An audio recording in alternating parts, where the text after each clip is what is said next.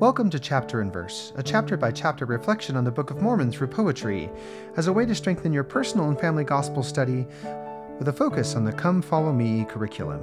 One chapter, one verse. My name is Michael D. Young, and today we have a text based on Jacob 1. The focus verse for this text is Jacob 1, verse 7.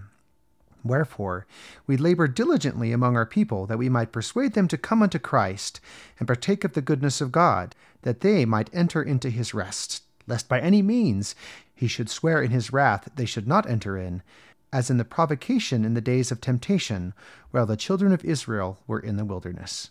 And now the text Enter into his rest.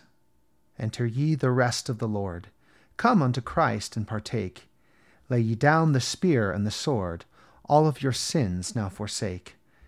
Feast upon his goodness divine, flee from temptation and vice. Let his spirit flourish and shine, pay for this pearl of great price. Lay aside rebellion and pride, plead for forgiveness for thee.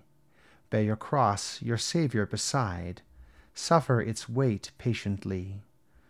So the Saviour, the fruit of belief, turn away wrath with his grace, view his death and think on his grief, earnestly seek for his face. Magnify your office divine, preach to all others aloud, raise your voice and seek so to shine, labor to shepherd the crowd. Cleanse the garments of all those you can, keep ye your own garments pure. Help them learn and follow the plan. Wait on the Lord and endure. Thank you for listening.